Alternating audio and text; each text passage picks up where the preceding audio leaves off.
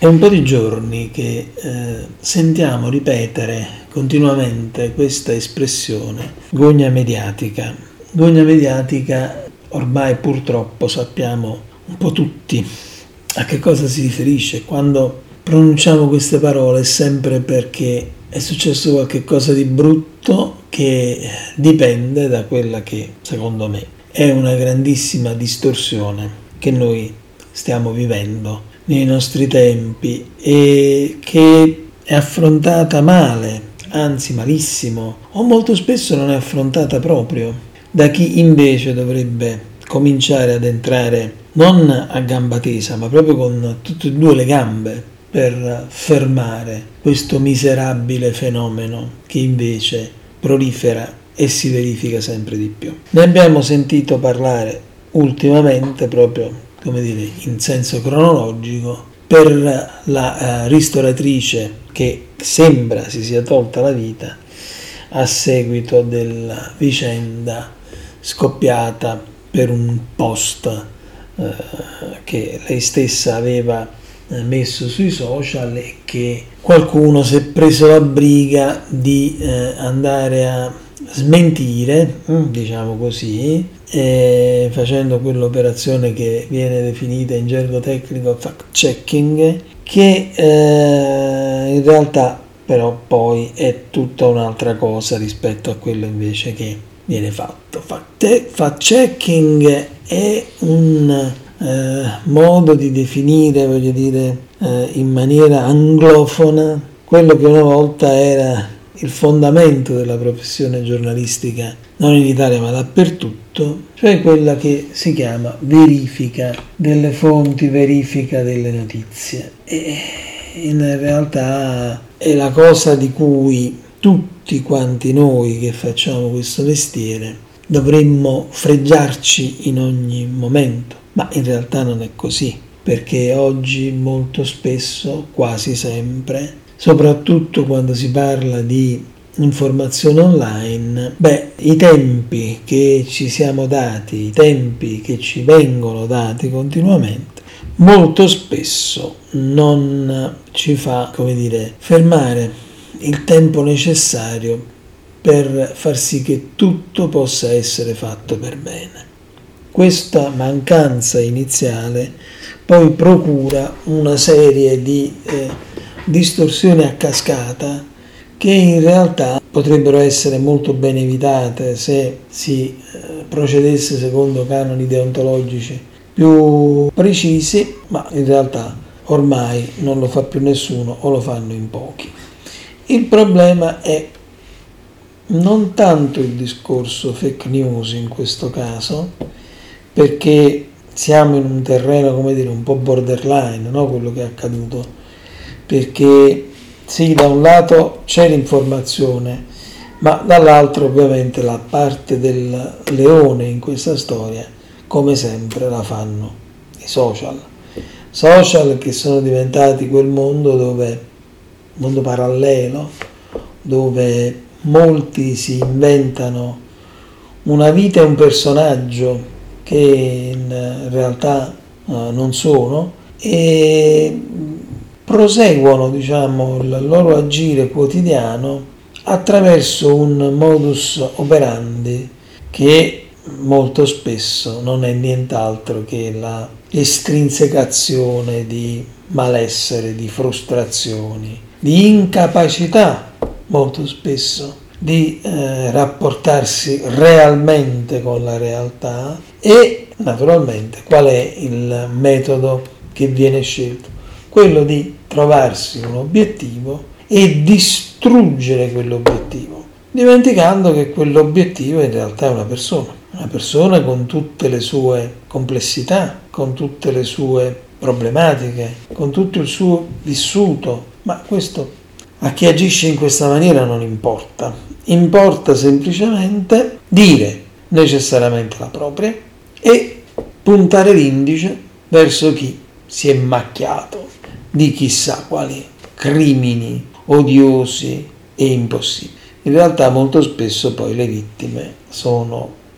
dire, povere persone che o non sanno bene usare i social o sono, uh, dire, al centro di azioni orchestrate da altri. Noi sappiamo benissimo, insomma, come è andata questa vicenda ormai. È di dominio pubblico, sappiamo benissimo la recensione pubblicata che poi dire, è stata sbugiardata, però sappiamo anche dire, quello che è stato il servizio per esempio del TG3 con questo microfono e questa telecamera che corrono appresso alla presunta, passatemi il termine, imputata mediatica, che naturalmente mh, essendo una persona abbastanza semplice probabilmente non eh, ha ben capito nemmeno che cosa si stesse scatenando addosso a lei in, eh, in quel momento. Quindi quel servizio che chiaramente a molti ricorderà gli esimi servizi di Striscia la Notizia, delle Iene, che continuiamo a chiamare informazione, ma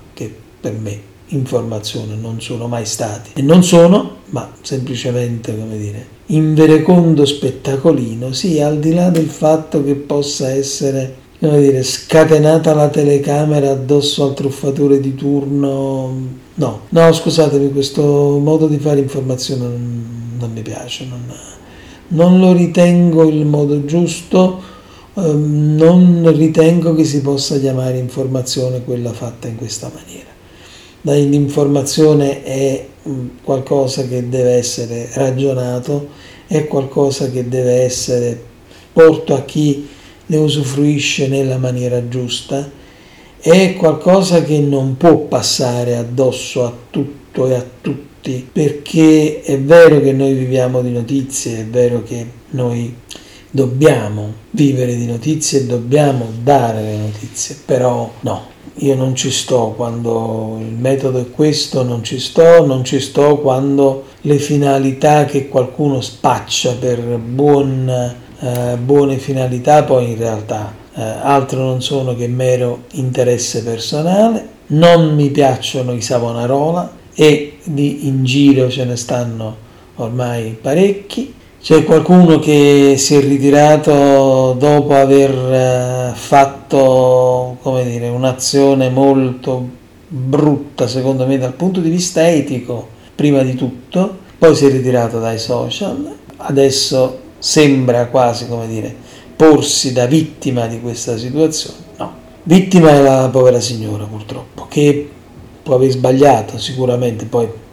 fatemi capire chi è che non sbaglia nella vita. E però è stata sommersa, è stata sommersa da uno shitstorm sollevato ad arte da chi ogni giorno deve capire cosa, chi attaccare e quale cagnara scatenare perché il suo pubblico di follower è quello che vuole, quindi è chiaro che lui dà al pubblico quello che vuole, pubblico che assomiglia sempre di più al pubblico dell'antica Roma degli spettacoli circensi, quando si alzava e si abbassava il pollice, quando ci si sentiva in diritto di decidere della vita o della morte degli altri. Ecco, se l'informazione deve confondersi,